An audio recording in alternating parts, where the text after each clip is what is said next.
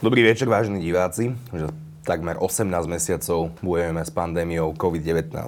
Takmer 18 mesiacov počúvame o tom, že očkovanie je sloboda a očkovanie je cesta, ako sa z tejto pandémie dostať. A dnes sa budeme s mojimi hostiami snažiť zistiť, či to tak naozaj aj bude. Preto by som medzi nami rád privítal Aleksandru Bražňovú. Saška, vítaj. Ďakujem pekne za pozvanie. Štátneho tajomníka Ministerstva zahraničných vecí Martina Kulsa. Ďakujem veľmi pekne. Dobrý deň. A pána Petra Lednického z spoločnosti Unilabs. Ďakujem. Na úvod úplne krátka, taká klarifikačná otázka. Lednický, nejak klamete súpera, pretože ešte donedávna ste sa volali úplne inak na začiatku pandémie a zrazu sa voláte Unilabs. To aby som mal ťažšiu prípravu? Áno, áno, presne tak. Snažíme sa vám to skomplikovať, ako to len ide. Ale v princípe sa jedná o to, že sme sa definitívne už aj podľa mena zaradili do spoločnosti Unilabs, čo je najväčšia sieť laboratórií v rámci západnej Európy. My sme v podstate ich platforma tu v rámci strednej a východnej Európy, to znamená v rámci Slovenska a Česka. Keď prepúkla pandémia, tak sme začali postupne zisťovať, čo to vlastne je za fenomén, odkiaľ to prišlo, čo to je, aké to má znaky. A začali sme, začali sme testovať. Úplne od začiatku bol ten problém, že sme testovali pomerne, pomerne málo, a to málo PCR testov. Potom sme sa rozbehli s antigenovými testami veľmi slušne, dokonca aj kvantifikovateľne a finančne vyčísliteľne. Taška, ty si už o tom strašne veľakrát hovoril, ale ja sa to musím spýtať. Zlepšili sme PCR testovanie a zlepšili sme to trasovanie, ktoré ty spomínaš už asi rok a pol? Um, PCR testovanie v posledných týždňoch uh, veľmi klesa na objeme, a teda aj antigenové testovanie, ale na nešťastie aj PCR testovanie, čo je na veľkú škodu, pretože sme v situácii, kedy sa za posledné týždne mm, otvorilo už takmer všetko a postupne sa v dohľadnej dobe všetko naozaj otvorí. Čiže potrebujeme mať presný prehľad o výskyte prípadov. Mm, ak sa pýtaš na to, či sa zlepšilo PCR testovanie od začiatku do teraz, tak samozrejme, že sme videli ten priebeh, naberalo na objeme na jeseň sa eh, to zastavilo na chvíľu, keď sa začalo plošne antigenovo testovať. Teraz je dobré, že to masové antigenové testovanie sa zastavilo, pretože to bolo veľmi neefektívne, ale z môjho pohľadu by bolo oveľa lepšie, keby eh, bolo zachované PCR testovanie vo väčšej miere, ako je teraz. Eh, obzvlášť, keďže ide leto, ktoré síce vyzerá veľmi priaznivo po tej epidemiologickej stránke, ale ľudia sa budú čím ďalej tým viac hýbať, budú cestovať do zahraničia, k nám budú prichádzať cudzinci, čiže potrebujeme mať ten monitoring dôsledný. Koľko testujeme teraz PCR-kami? A možno to bude vedieť pán Lednický skôr. Ja sa úprimne priznám, že nestiham sledovať mm-hmm. tieto čísla. Dneska tie čísla sú okolo 3 až 4 tisíc eh, testov denne. to sú bežné pracovné dni. Cez víkendy to padá niekedy aj na 1000 alebo 1500 testov PCR denne a ja mám jednu jedinú obavu, aby sa nám nestalo to, čo sa nám stalo v minulom roku, lebo ja si pamätám, že boli dni počas júla, keď sme vykonali slávnostne menej ako 25 testov. 25 denne. kusov? Kusov. Minulý rok, to bolo myslím v júli, keď bola taká tá najnižšia hranica. A to je to, že treba zachovať nejakú minimálnu mieru pretestovanosti, pretože inak samozrejme nie sme schopní sa dozvedieť, v akom stave, aká je prevalencia, to znamená miera pozitivity a hlavne budeme Možno sa nám stane to, čo sa stalo minulý rok, že prehliadneme nástup práve tej novej vlny a treba povedať, v epidemiológii, že tie, keď sú čísla nízke, tak sa dlho vedia držať nízke, ale keď už zrazu vyskočia na vysoké, tak potom už sa to prakticky nedá zvládať. Teraz pred niekoľkými dňami časť vlády argumentovala, že antigen je super, veď pozrite sa, že aj Dánsko to ide robiť, že nakúpilo veľmi veľa antigenových testov, len sa zabudlo dodať, že Dánsko malo dlhodobú stratégiu robiť veľmi veľa PCR testov a pretestovať takto, takto populáciu. Keď si pamätám, Saška, tak ty si hovorila, že ideálne by sme mali robiť 10-15 tisíc te- PCR testov? To samozrejme to závisí od momentálnej epidemiologickej situácii. Teraz sme v situácii, kedy mm, určite to niekto vie povedať, e, vypočítať presne, ale ten momentálny objem, predpokladám, nemusí byť až takýto vysoký, ale niekoľko tisíc testov denne určite je vhodné robiť a udržiavať to, aj keď aj keď tie čísla naďalej budú klesať a klesať na nulu. A klesnú až, až na nulu. No ako trochu nám podhaľte vládnu kuchyňu. Vy keď sa bavíte o antigenových a PCR testov, to ste museli robiť, veď to bola jedna z hlavných tém. Tak tlačil niekto na to a počúval niekto ľudí, ako je Saša Bražinová, že poďme testovať PCR testami čo najviac a nie antigenmi?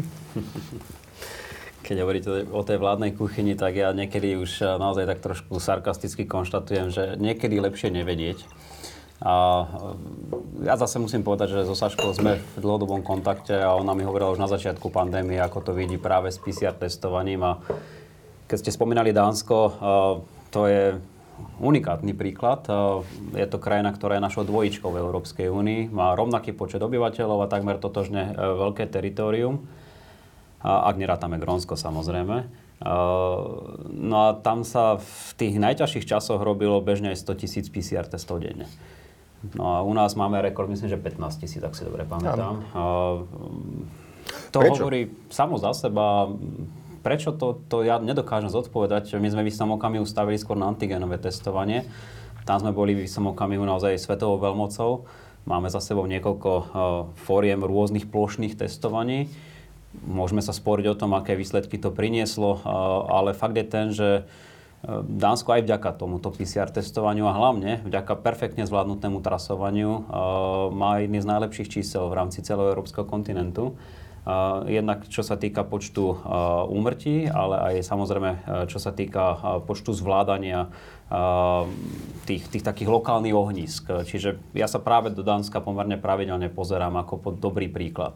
Myslím si, že podobne dobrý príklad je Fínsko, tiež totožný počet obyvateľov a takisto vďaka skvelému trasovaniu, ale tam predsa len trošku aj tá geografia zohráva svoju rolu. Tá izolovanosť komunít sa Fínsku dlhodobo darilo byť, ak si dobre pamätám, najlepší v Európe z hľadiska čísel. Takže to sú pre mňa skvelé príklady ako na to. No, nie celkom sa nám to darí kopírovať na Slovensku. Fakt je ale aj ten, že my tu máme takú špecifickú situáciu, kedy tisícky, ja by som to už odhadol na 10 tisíc a viac ľudí denne prechádza cez hranicu, čiže kontrola územia, ako je Slovensko, je predsa len trošku iná ako, ako Dánsko alebo, alebo Fínsko spomínané a už vôbec sa nemôžeme porovnávať napríklad s Írskom alebo eh, Spojeným kráľovstvom, alebo aj Portugalskom, kde takisto mali v istých okamihoch podobné problémy ako my a zvládli ho mnoho lepšie ako my. Druhá dôležitá vec, keď už spomíname Dánsko, ale niektoré ďalšie z týchto príkladov, to je dôvera občanov vo vládu. To je zásadný rozdiel medzi nami a nimi. Na začiatku nebola tá dôvera vo vládu. Úplne, že na začiatku pandémie, teda bavíme sa o jari 2020, bola vysoká. Ľudia mm. vzorne dodržiavali tie opatrenia v princípe, šili si rúška navzájom, trh prekvital. To boli dva dôležité momenty, ktoré sa spojili. Poprvé bolo tesne po voľbách a ako politolog vám z istotou povedať, že vždy tesne po voľbách existuje x tá pozitívna emócia v spoločnosti, lebo takto sme to chceli. A druhá vec, bol to obrovský strach, lebo nikto nevedel, do čoho vlastne ideme. Nikto o tej pandémii nemal žiadne informácie. Videli sme len to, čo sa dialo vo Wuhane v Číne a potom v Taliansku. No a tak samozrejme, že keď má človek strach, tak je ochotný e, robiť aj veci, ktoré by za normálne okolnosti nerobil. Ale ten strach sa pominul bezprostredne po júnovom otvorení e, v podstate všetkých európskych krajín. No a potom sme videli, aké boli dôsledky na jeseň. Čiže Vrátim sa k tej dôvere vláde a toto je unikátne v škandinávskych krajinách a naozaj, keď tam vláda povie, že tieto opatrenia sú dobré pre vás vo forme odporúčaní, nie príkazov. Častokrát iba odporúčaní a veľká väčšina spoločnosti ich bez problémov dodržiava. V Dánsku majú svoje vlastné problémy, najmä teda s ľuďmi, ktorí sa v Dánsku nenarodili. To priznáva dánska premiérka úplne bez okolkov. Tam tie komunity sú problematické ale väčšinová spoločnosť e, zvládala pandémiu úplne unikátnym spôsobom. Lednický, aké máme celkovo na Slovensku kapacitu, že koľko tých PCR testov dokážeme ešte aj v tejto chvíli spraviť, keby sme šli na úplné maximum? Ako keby, že ideme na úplné maximum, tak vieme tých individuálnych PCR testov určite spraviť okolo 25 až 30 tisíc. Treba zároveň povedať, že dnes už ale nie je problém, aby sme škálovali doslova ľubovoľne kapacitu, keď by bol záujem, aby sme testovali rovnako rigorózne, ako napríklad v Dánsku, tak vieme spraviť, ako vieme postaviť tie kapacity aj na 120 alebo 150 tisíc testov. Druhá vec je, že sme veľmi úspešne v rámci školského testovania odskúšali tzv. poolingové testy, Teda ktoré náso- Prosím? To sú kloktacie testy? To sú tie kloktacie testy, tam sa spájajú dve veci. Ad jedna komfort, eh, lebo pre deti eh, by to nebolo dobré, ak by sme to robili vlastne sterovými testami, to znamená, použili sa tam kloktacie testy, deti si jednoducho vykloktali fyziologickým roztokom, čo je slaná voda. A, potom bola druhá vec, okrem toho komfortu odberu, a to bolo vlastne, že sa dajú pri takomto screeningovom testovaní uzavretých kolektívov je veľmi šikovná metóda tzv. poolingu, keď spojíte tie vzorky do jednej. Tu otestujete a keď vám vyjde negatívna, tak znamená napríklad z tých de- desiatich detí, ktoré ste spojili do toho jedného púlu, že teda ani jedno nebolo negatívna, a v princípe môžete povedať v poriadku, tých 10 detí alebo celá trieda môže ísť bezpečne naspäť do triedy. Alebo naopak, ak sa zistí, že celý ten púl bol pozitívny, tak sa potom robí tzv. decoding pool, aby sme zistili, ktoré konkrétne to dieťa bolo infikované, tam sa spraví konfirmačná PCR. A tam bolo aj vidno... Už. Uh, nie, to sa spraví Tá z toho, istá. lebo kloktanie nie je nepresnejšie ako stier. Naopak nám ponúka ďalšiu výhodu, že môžeme pomerne elegantne a jednoducho z neho robiť uh, pooling. No a to nám vlastne pákuje kapacity a to až tak, ľudia si to všimli konec koncov, že v niektoré víkendy zrazu Slovensko spravilo 20-30 tisíc testov, to znamená aj my bežne namiesto tých našich niekoľko tisíc, tak sme spravili niekoľko 10 tisíc testov. To znamená, toto je napríklad aj metóda, a cez ktorú sa dá, dajú veľmi efektívne, lebo samozrejme tá cena je potom oveľa nižšia. No a to si povedzme, lebo jeden z argumentov, prečo sme sa varili na antigenové testovanie, bola aj cena, kým v komerčných laboratóriách stojí PCR test od 60 do 80 eur približne. No, treba toto tiež dať na správnu mieru, ako reálne. Pre samoplácov. Pre samoplácov tá cena variuje od 45 až eh, po 60-70 eur skôr známe, závisí od toho, čo všetko vlastne k tomu dostanete. Možno sa k tomu ďalej dostaneme pri cestovaní, lebo určite človeka potom zaujíma dvojazyčný eh, výsledok, respektíve priamo certifikáty krajiny, do ktorej eh, ide. Ale obecne zdravotné poisťovne platia za PCR test 42 eur plus 6 eur za odber. Máme na to, myslím, že na rok dvakrát mesačne, že? Z verejného zdravotného poistenia. Ako Nech môžem len dopovedať, vy ste to už začali, že vlastne to, teda ten kloktací, e, komfortnejší odber plus pulovanie jednak znižuje cenu, e, pretože vlastne testujeme z tých desiatich detí len tú jednu vzorku a jednak samozrejme je to pohodlnejšie a z môjho pohľadu je na, na škodu aj to, že sa v to v školách implementovalo tak to je veľmi dobré, že sa to implementovalo v školách, ale je na škodu, že to bolo na dobrovoľnej báze, že sa vlastne testovali len deti, ktoré chceli, čo trošku potom sa minia účinku, že vychytať naozaj... e, Išiel som sa spýtať, že to má potom aký význam. Mm, Pozrite sa, celá táto... Pozri sa, Šimon. celá táto pandémia nás vystavuje situáciám nepredvydaným a my robíme kompromisy a robíme opatrenia, ktoré sú určitým kompromisom medzi tým, čo je naozaj žiaduce a to, čo je dosiahnutelné. Čiže aj toto je taký kompromis.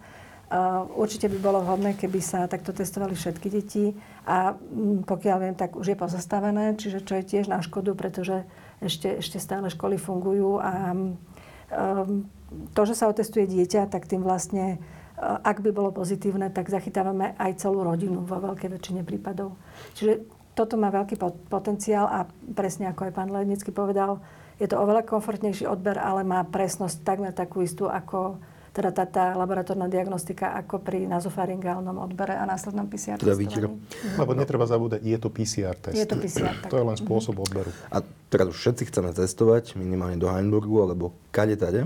A tento koloktáci PCR test to si vieme spraviť doma, následne zaslať do nejakého laboratória a dostať potvrdenie o pozitivite alebo negativite, alebo to sa mu, tento test sa musí robiť pod dohľadom odborníkov.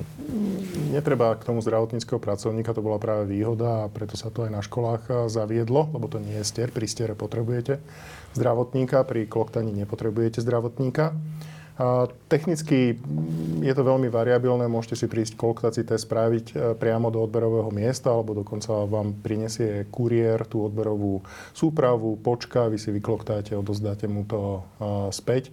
To znamená, tu je naozaj ten e, odber komfortný a znova zdôrazním, je to zakončené klasickou pcr takže to je univerzálne platné napríklad pri cestovaní. Potom vám príde sms na správne číslo, ano, to všetko, na správny všetko e-mail. zostáva, to ostatné, tak ako ste zvyknutí pri klasickom PCR teste, to znamená napríklad v našom prípade už priamo dostanete aj dvojazyčný výsledok, takže ste pripravení. Poďme na to, čo nás najviac, najviac zaujíma. Je taká paradoxná situácia, že keď si hľadám oficiálne informácie o cestovaní, tak idem na profil Martina Klusa, ktorý to tam rozpíše. Až potom, keď som zúfalý, tak idem na stránky Ministerstva zahraničných vecí a tam to dohľadávam. Tak Martin, ak by ste mohli povedať nám, že ako to je, lebo ešte v nedelu, alebo v sobotu, alebo v piatok hovorkyňa ministerstva zdravotníctva, pani Eliášová hovorí, že áno, ten režim v Rakúsku môže voľný, ale keď sa vraciate z Rakúska, tak musíte ísť do karantény i keď ste zaočkovaní. To má akú logiku? Hm, ale toto platí len do pondelka budúceho týždňa, treba dodať. Včera vláda schválila tzv. cestovateľský semafor, kde Rakúsko spoločne s ostatnými krajinami Európskej únie a Európskeho hospodárskeho priestoru čiže patrí tam ešte Island, Norsko, Liechtensteinsko a pravdepodobne by tam mala platiť ešte aj Švajčiarsko. A nie je tam Británia, podľa tej Británia mapy, tá je čierna, k tomu sa môžeme dostať trošičku neskôr.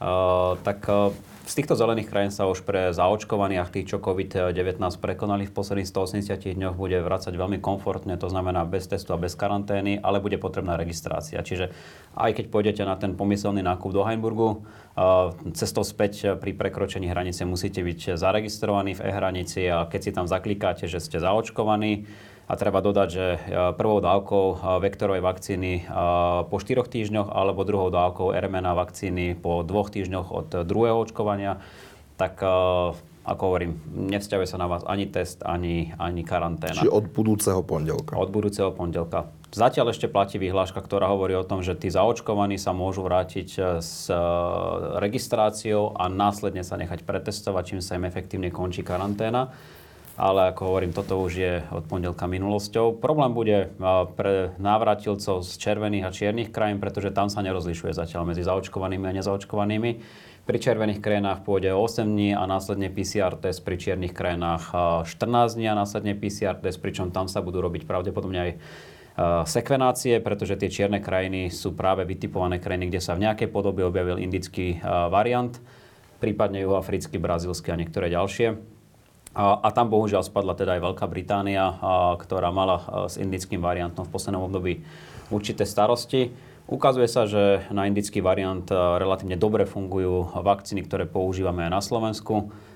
Čiže ja osobne očakávam, že Spojené kráľovstvo sa v pomerne krátkom čase pretransformuje na červenú a prípadne aj dokonca na zelenú krajinu, pretože miera preočkovanosti v Spojenom kráľovstve je lepšia ako vo väčšine európskych krajín. Presne na to som sa chcel spýtať, že to je trochu paradoxná situácia, veď Británia je mimoriadne úspešná v očkovaní a napriek tomu je to čierne krajina. To nie je tak trošku pomsta, že tak už ste nás opustili, tak ste čierni? Nie, nie, určite nie. O pomste v tomto prípade, verím, nemôže byť ani reči a ja sám sa prihováram za to, aby sme veľmi rýchlo prehodnocovali to umiestnenie Spojeného kráľovstva na našej cestovnej mape práve kvôli silným politickým väzbám a nakoniec žije nám tam 100 tisíc občanov Slovenskej republiky a Verte, že to, čo som si všetko vypočul aj na moju adresu, hoci s tým rozhodnutím samotným nemám nič spoločné a skôr naopak som proponentom toho, aby Británia čiernou nezostala.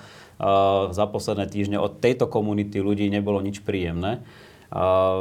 Ako hovorím, bavme sa epidemiologicky, áno, vytipovali sa niektoré krajiny, ktoré boli problematické z hľadiska variantov, teraz bude intenzívna diskusia najmä o tom, čo spraviť s našimi dovolenkármi, ktorí budú prichádzať z červených alebo čiernych krajín. Lebo zelené krajiny považujeme za vyriešené, aspoň dočasné. No a keď hovoríme o červených krajinách, tak tam máme také turistické destinácie ako je Egypt, Turecko, Tunisko, Jordánsko. Čiže diskusia bude teraz o tom, či neurobiť ešte jednu kategóriu pomyselných oranžových, ale nie krajín, ale regiónov kde by spadali niektoré provincie, napríklad Turecka, ktoré e, v maximálnej možnej miere očkujú, e, snažia sa vytvárať niečo, čo mu hovoria COVID-free zóny. No a uvidíme, ako to v konzíliu dopadne. Ja osobne si myslím, že e, možnosťou je, aby sme uľahčili prístup z týchto regiónov a práve prostredníctvom PCR testov, možno práve prostredníctvom kloktania, by na Bratislavskom, Košickom a Popradskom letisku toto mohlo fungovať. Zvýšili by sme tým mieru PCR pretestovania, nekomplikovali by sme tým ľuďom návraty, pretože však na dovolenku nikto nepôjde s tým, že ešte ďalší 8 dní musí skončiť v karanténe. A hlavne zabránili by sme inému fenoménu. Už dnes z Budapešťanského letiska 30 až 70 cestujúcich do Turecka sú občania Slovenskej republiky a tí už potom nemáme absolútne pod kontrolou.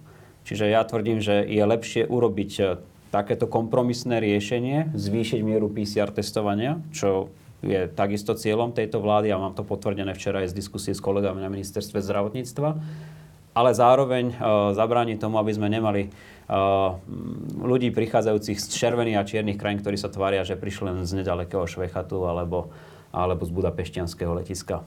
Počka, pán Kús spomínal nové varianty uh, koronavírusu, ktoré zmutovali. Oni sú nebezpečnejšie ako tie, ktoré sme poznali doteraz, alebo sú obdobné? Tak konkrétne ten indický variant, ten posledný, ktorý uh, nás znepokojuje celosvetovo, je uh, infekčnejší ako ten pôvodný čínsky variant a posledné štúdie ukazujú, že je o niečo infekčnejší aj ako ten britský variant. Tá miera infekčnosti sa líši v jednotlivých výskumných e, výstupoch. Um, čo sa týka dopadu, um, tak zatiaľ nemáme dostatok údajov.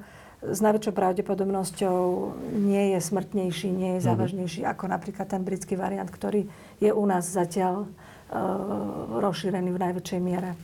Ja by som možno ešte dopovedala napríklad k tej Veľkej Británii, alebo ešte k tomu cestovateľskému semaforu ako takému, že sme ho zaviedli, to je, ako nie je to, nie je to unikát. Mnohé krajiny ho používajú už niekoľko mesiacov. V Nemecku je to inštitút Roberta Kocha, ktorý, teda je tá, tá hlavná epidemiologická inštitúcia, ktorá, ktorý aj vlastne t- má obdobný semafor zavedený už dlhšiu dobu a tam sa rozlišujú tiež tri kategórie krajín. Krajiny s vysokou incidenciou, s vysokým výskytom, potom krajiny, ktoré majú práve tie, v angličtine to variant of concern, čiže ten variant, ktorý nás znepokojuje. A, a tretia skupina sú krajiny e, rizikové, kde väčšinou ide o kombináciu, že je tam aj zvýšený výskyt, aj sa tam nachádzajú tie, kraj, tie varianty, ktoré sledujeme. A Veľká Británia je práve takýto príklad. Je to síce krajina s vysokou zaočkovanosťou, ale sú tam oblasti, napríklad Bristol, kde je zvýšený výskyt a, a takisto je tam teda zvýšený výskyt e, toho indického variantu. Čiže preto nás to znepokojuje. A Veľkú Britániu spomínam schválne aj preto, že je to krajina s vysokou zaočkovanosťou, ale napriek tomu sa tam rozšíril, je tam zvýšený výskyt koron, nového koronavírusu a aj teraz zvýšený výskyt indického variantu, a to ale najmä u nezaočkovanej populácie.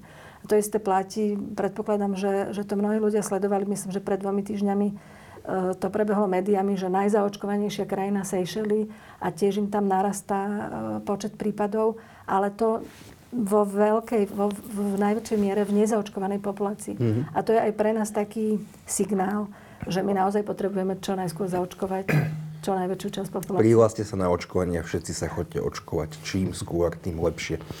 Ešte nás zaujíma, že sú rôzne typy vírusov, teda zmutovali indický, brazílsky, britský variant. A stále to vieme tými istými PCR testami odhaliť, alebo sa tie testy tiež nejako menia? No, v prvom rade my sme začali robiť e, celú, celú sekvenáciu všetkých tých 30 tisíc e, písmenok, z ktorých sa skladá vlastne RNA koronavírusu. 30 tisíc písmenok. 30 tisíc. E, je to pomerne dlhý RNA kód, lebo vy máte buď jednu možnosť robiť to cez pcr ale tá pcr vám vie iba povedať binárne, či to je britský, alebo to nie je britský, či to je indický, alebo to nie je indický, kdežto my potrebujeme prečítať tú celú RNA, aby sme videli, že či to náhodou nie je brazílsky, alebo úplne nejaký iný. A zároveň z dôvodov nejakého epidemiologického skúmania, aby sme sa vedeli pozrieť aj dozadu, napríklad mesiac, že aký vlastne variant tu bol, hoci my sme ešte vtedy nevedeli, že je nebezpečný. To bola tá otázka na Slovensku. Dobre, vidíme, že tu zrazu máme 95% britského variantu, ale kde sa zobral, ako to vlastne, kedy to u nás začalo, ako to vlastne kedy to rástlo. Začalo, vieme? Niekedy no, pred Vianocami? Je, je predpoklad. Tak? Uh-huh. Odborníci sú tu, ale okolo novembra by som tak povedal, že to tak nejak začalo. Ten, pravdepodobne tento variant naozaj pritestoval že z Británie spolu s našimi Áno. občanmi, akože tým ich nedehonestujeme a neutláčame ani nič, len to spomíname.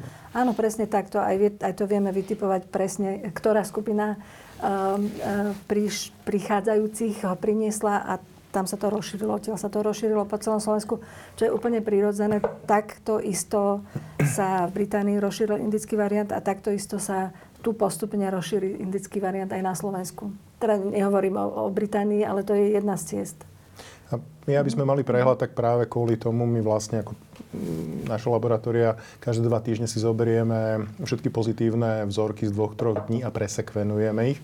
A všetky kompletne, to znamená na štandardnej báze, jednoducho sekvenujeme stovky vzoriek a doteraz môžem povedať, že našťastie je tu z tých, z tých variants of concern iba ten britský variant a plus minus tu máme tie štandardné, to znamená ten tzv. európsky, potom je ešte jeden východoeurópsky a plus som zaznamenal pár amerických mm. mutácií, ale to všetko sú, nehovorím, že bezpečné, ale sú to skôr tie varianty záujmu, ale nie a, znepokojenia.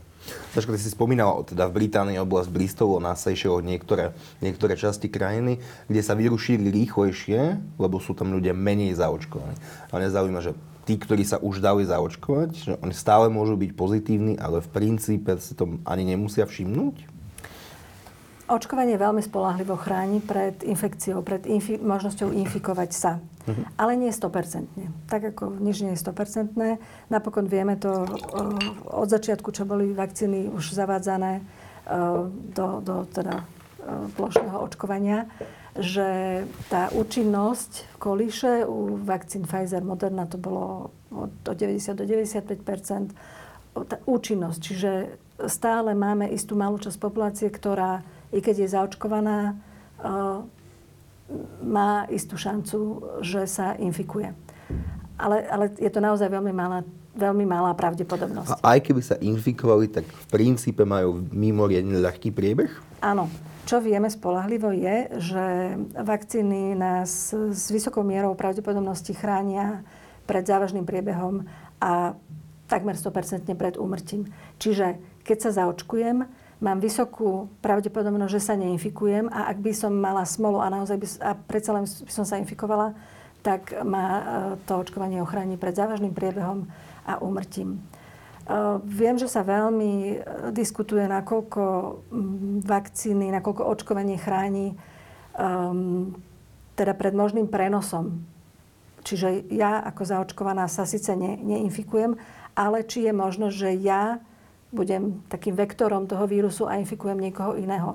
Toto je predmetom intenzívneho záujmu. E, je za tým serologický výskum protilátok, tie protilátky, ktoré nás v tomto ohľade zaujímajú najviac, protilátok máme viacero tried, a tu nás najviac zaujímajú protilátky IgA, to sú tie slizničné protilátky, ktoré sú taký prvý, taká prvá bariéra. Keby som ja zaočkovaná vdýchla nejaké vírusové častice, lebo by tu bol niekto pozitívny. A keď tá, táto prvá, prvá línia tej imunitnej odpovede zafunguje okamžite, tak ja nemám šancu to preniesť na niekoho iného, pretože tých pár vdychnutých vírusových častíc je hneď zlikvidovaných. Um, tiež to nefunguje úplne 100%, ako podľa vedeckých faktov dostupných to musíme korektne priznať, ale funguje to do vysokej miery. Aby, nechcem ísť veľmi do detailu, aby som nekomplikovala túto diskusiu. Chcela som tým povedať, že očkovanie veľmi spolahlivo chráni pred infikovaním sa a vidíme to v tých populáciách, v tých krajinách, kde je vysoká miera zaočkovanosti, že tam naozaj, odkedy teda začali očkovať doteraz, výrazne poklesol výskyt. A ak sa tam aj um, znovu objavujú nejaké prípady, tak to sú práve v, najmä v tej nezaočkovanej populácii. Ešte zaujímavé, že keď sa očkujeme Astrov, tak máme medzer 8 až 12 týždňov sa očkujeme Modernou a Pfizerom, tak je tam koľko? Tam sú tam 2 týždne až 24 dní? Uh, uh, 28 dní 28 medzi prvou dní. druhou dávkou. Pre, prečo je taký rozdiel, že na Astru čakáme na tú, ten druhý shot tak dlho? Um, tieto, čiže Pfizer a Moderna sú vakcíny na báze mRNA technológie. Um, AstraZeneca Vektor. alebo Johnson Johnson sú vektorové vakcíny. To znamená, je tam trošku iný mechanizmus toho, ako tá vakcína dopraví do tela tú malú časť genetickej informácie toho nového koronavírusu, konkrétne časť, ktorá potom v našom vlastnom organizme vyvolá tvorbu toho tzv. spike proteínu. Čiže, teda obranného proteínu. Obranného. Nie, Nie? spike proteín je ten, ten výbežok, ktorý má na sebe nový koronavírus. A keď ja sa zaočkujem, to je jedno, či mRNA vakcínou alebo vektorovou vakcínou, tak moje vlastné bunky, bunky svalu v mieste vpichu e, si vytvoria ten spike proteín a tým pádom imunitný systém spozornie, že aha, tu je ten votrelec, ten, čo má na sebe ten výbežok a naštartuje sa celý ten imunitný mechanizmus, veľmi komplexný. No a e, teda ten spôsob dopravy toho spike proteínu medzi mRNA vakcínou a vektorovou je trošku rozdielný. Preto je tam aj rozdielný nábeh tej, veľmi to zjednodušujem, tej imunitnej odpovede. E, vidíme, že imunitná odpoveď po očkovaní AstraZeneca sa rozbieha pomalšie, ale po tej druhej, preto, a proste tak je to odskúšané v tom klinickom skúšaní na 10 tisícoch ľudí, čo sa robí predtým, než sa zavedie vakcína do používania. A zistilo sa, lebo aj pri AstraZeneca najprv skúšali dávať tú druhú dávku skôr po mesiaci, potom zistili, že keď sa tá druhá dávka oddiali, tak tá imunitná odpoveď je výraznejšia. A dokonca štúdie niektoré ukazujú, že je možné, že tá imunitná odpoveď, už tá konečná, po, po tej druhej dávke potom pretrvá dlhšie ako po po očkovaní mRNA vakcíny. To všetko je ešte predmetom výskumu, ale proste aj, ta, aj každý typ vakcíny má svoje e, výhody, respektíve nevýhody. Markus, predpokladám, že vy ste možno aj boli pri niektorých rokovaniach, keď sme vyjednávali s výrobcami o, o dodávkach vakcín. Budeme mať už dostatok vakcín úplne, že pre všetkých, ktorí sa zaočkovať chcú nechať?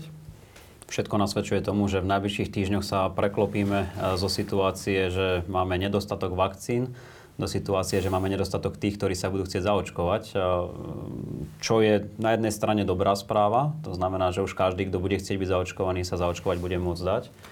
Na druhej strane e, vládu to vystaví do úplne nového fenoménu a to je potreba presviečať občanov o dôležitosti očkovania čo nebude jednoduché, lebo vidíme, že antivaxerské, antirúškarské hnutia na Slovensku sú mimoriadne silné.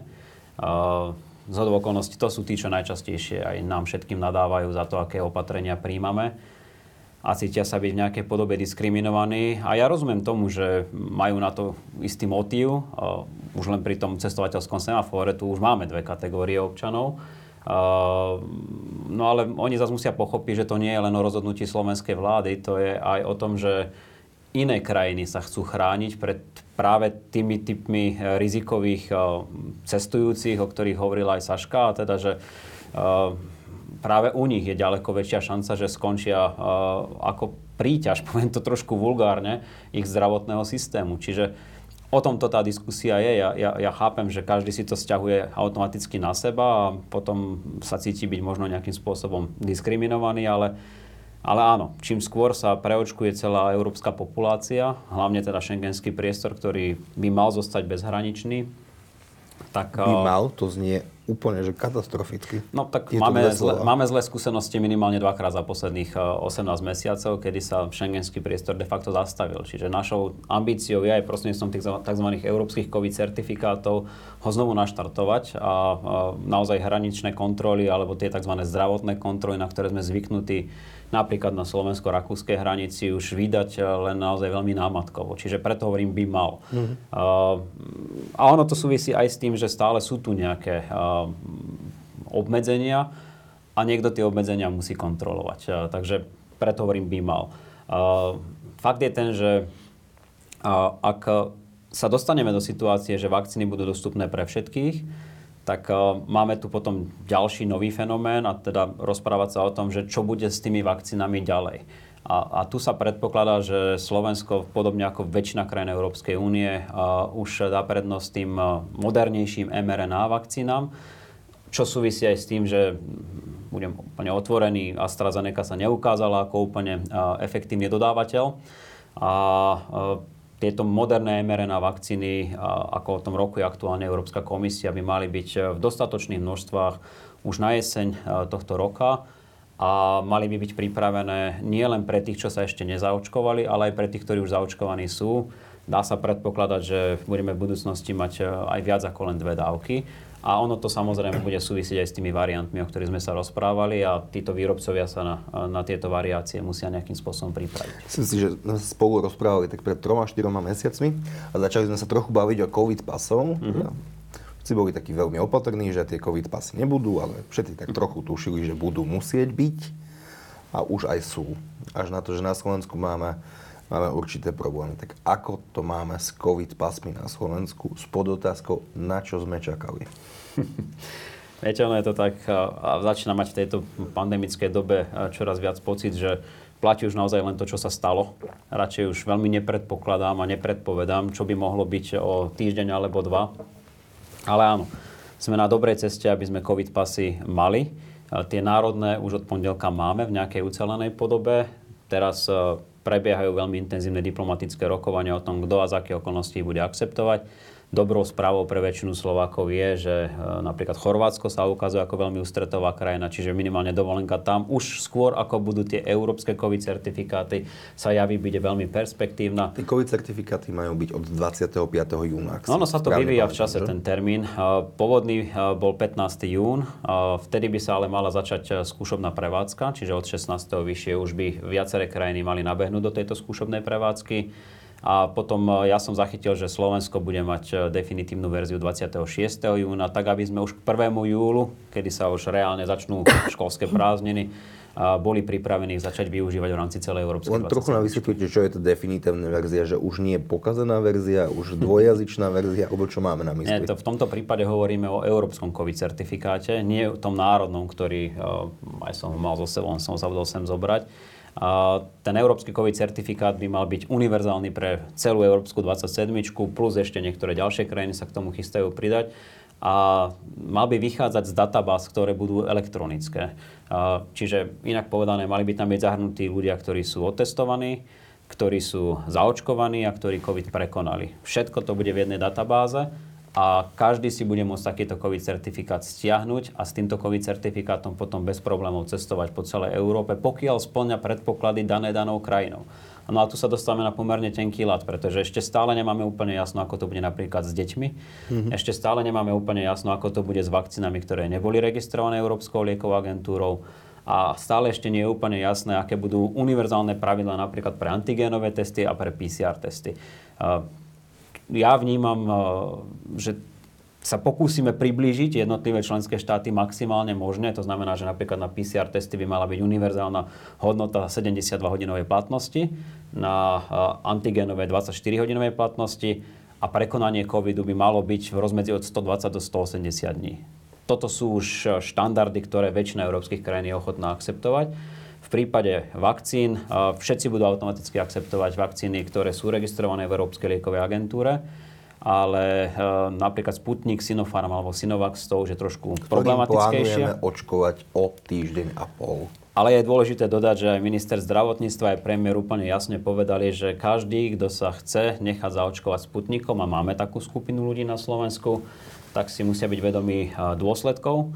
A ten dôsledok je, že uh, napríklad Európsky COVID certifikát, ktorý síce dostanú, ich automaticky neoprávne napríklad na vstup do Polska, Rumunska, Švédska alebo niektorých ďalších že Litvy, pobaltských krajín. Dá sa predpokladať, že tieto uh, neregistrované vakcíny nebudú akceptovať.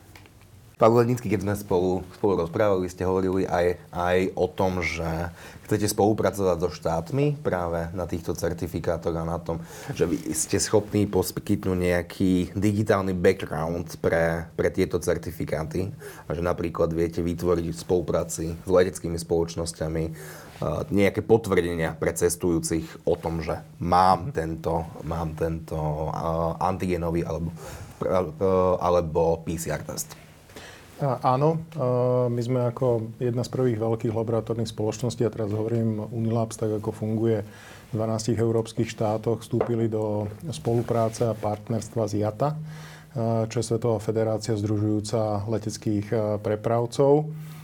Pretože treba povedať, problémom pri cestovaní je všeobecná rozoznateľnosť tých certifikátov. Popravde to je všetko ešte stále veľmi divoký západ, kde sa vystavujú rozličné certifikáty rozličným spôsobom od rozličných testov. A vlastne letecké spoločnosti chcú už teraz pristúpiť ku jednotnej certifikácii a hlavne pasportizácii a to, že budú mať konfirmovaných alebo dôveryhodných partnerov v podobe certifikovaných akreditovaných laboratórií, ktoré môžu vydávať výsledky, ktoré potom budú univerzálne rozoznateľné, napríklad keď nastúpite do lietadla. Takže my sme teraz zapojení do pilotného projektu a čo skoro dúfam, že vlastne bude vytvorený v rámci leteckých spoločností, lebo JATA združuje, združuje viac ako 80% tých najväčších leteckých svetových spoločností. Aj tých spoločností, ktorými bežne lietame, takže nízko nákladovky v Európe. Áno, áno, akože viem, že práve sme v pilote s Vuelingom v Španielsku, lebo my tým, že sme súčasťou veľkej laboratórnej európskej siete, tak vlastne kompletne dedíme a máme prístup k tomu tzv. cestovateľskému know-how, to znamená, ako náhle to bude odcertifikované a úspešne odskúšané práve v tomto pilotnom projekte, tak okamžite vieme práve takéto univerzálne rozoznateľné certifikáty vydávať aj my.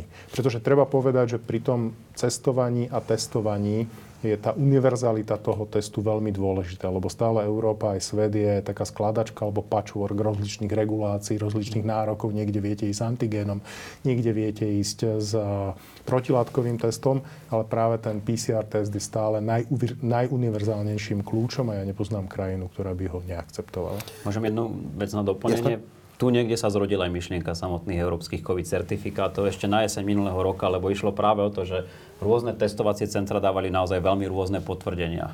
A keď sme sa snažili to nejak zuniverzálniť, aby ten príchod na Slovensko bol čo najhladší, tak sme vlastne nevedeli dať našim kolegom na ministerstve vnútra nejaký vzor toho, že čo majú uznávať. Lebo to mm. boli stovky rôznych certifikátov, antigenových, PCR a mnohých ďalších. Čiže vtedy prišla tá myšlienka, nechvália nás, pochválme sa sami, bol som to ja, kto to na uh, Európskej uh, rade pre všeobecné záležitosti povedal. Skúsme to zuniverzálne tak, aby to bola jedna aplikácia, kde budú všetky naše certifikované testovacie centra. My budeme vedieť, že im môžeme dôverovať a občania budú mať len jeden uh, QR kód, s ktorým budú môcť bez problémov po celom šengenskom priestore cestovať. Potom prišla vakcinácia, chytili sa toho najmä južné krajiny Grécko, Španielsko, Taliansko, ktoré ju vnímali ako predpoklad e, úspešnej letnej sezóny, čo sa zdá sa aj tak trošku naplňa. No a už to dostalo úplne iný spin. A, takže som rád, že sa to nakoniec naplnilo a práve ten európsky COVID certifikát v druhej polovici júna zuniverzálne práve to, čo a, dnes predstavuje pomerne veľký chaos mnohých rôznych potvrdení a výrazne to uľahčí život aj leteckým spoločnostiam, ale napríklad aj zložkám, ktoré majú kontrolovať. A tu sa veľmi málo hovorí o tom, že mnohé krajiny sa chystajú tento európsky COVID certifikát využiť aj na vnútorné uh, účely otvárania služieb. Čiže Nemá to byť len o tom, že prejdete hladko cez hranicu, ale má to byť o tom, že s tým certifikátom potom viete ísť na veľký koncert alebo si v pohodlne sadnúť bez rúška v reštaurácii. Čiže aj takto nejak by sa tie európske COVID certifikáty mali dať využiť do času, kým sa nevybuduje kolektívna imunita, čo je tiež otázka možno pár mesiacov, možno pár rokov. Takže hmm. ak sa to možno niekomu nepáči, treba dodať, že toto je jediný možný spôsob v tejto chvíli, o ktorom vieme, ako aspoň čiastočne vrátiť ten život do normálu. Posledná otázka. Nevymýšľame ohľadne COVID certifikátov trochu teplú vodu, lebo tí, ktorí boli v Ázii alebo v nejakých trošku exotickejších krajín, majú zvyčajne takú žltú knižočku, čo je medzinárodný očkovací preukaz a tam majú polepené kadejaké, kadejaké vakcíny, ktoré dostali. Rovnako keď ja som išiel na, na prvú dávku, tak som si to preventívne dal tam, trošku som predpokladal, že by mohol byť problém. Tak nestačia tieto medzinárodné očkovacie preukazy? Čiastočne áno. Ale... A čiže keď niekto ide a má nalepené dve dávky Astry, tak už teraz je v poriadku v očiach minimálne Európskej únie a Európskej 27. Väčšina krajín to bez problémov akceptuje, keďže väčšina krajín sú členskými štátmi Svetovej zdravotníckej organizácie a toto je univerzálny preukaz VHO. Faktom ale je, že hovoríme o digitálnej Európe a faktom je aj to, že no, úplne dôveryhodné to možno to nejakou okruhlou alebo hranatou pečiatkou nie je. Zatiaľ, čo v prípade tých COVID certifikátov to bude uh, viacnásobné overenie, či už identity, alebo teda toho, kto vystavuje ten certifikát. Takže uh, je to aj o zvýšenej miere dôvery. Tým nechcem povedať, že tie žlté preukazy vzbudzujú nejakú formu nedôvery. Roky, rokuce sa napríklad v súvislosti so žltou zimnicou takto cestovalo do mnohých krajín sveta.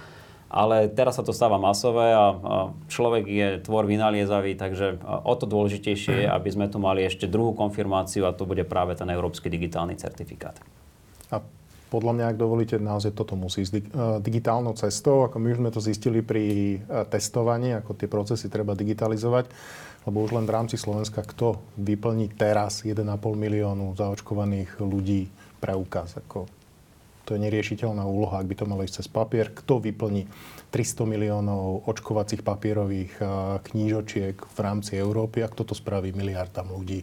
Ako toto musí ísť práve cez digitálne prostriedky. A ešte aj ja teda doplním, že jednak ten preukaz bude používaný aj vnútroštátne na vstup na rôzne aktivity a jednak e, napriek tomu, že potrebujeme, aby sa zaočkovalo čo najviac ľudí, tak e, stále tam budú isté výnimky. Nie každý sa môže z istého dôvodu dať zaočkovať, čiže tento preukaz bude mať v sebe aj tú informáciu, či teda ten človek splňa tie jedno z tých ďalších dvoch možných kritérií, čiže buď, uh, že prekonal v nejakom období uh, COVID, alebo že je čerstvo otestovaný negatívne. Ďakujem, že ste prišli. Ďakujem, Ďakujem za pozvanie. Za pozvanie.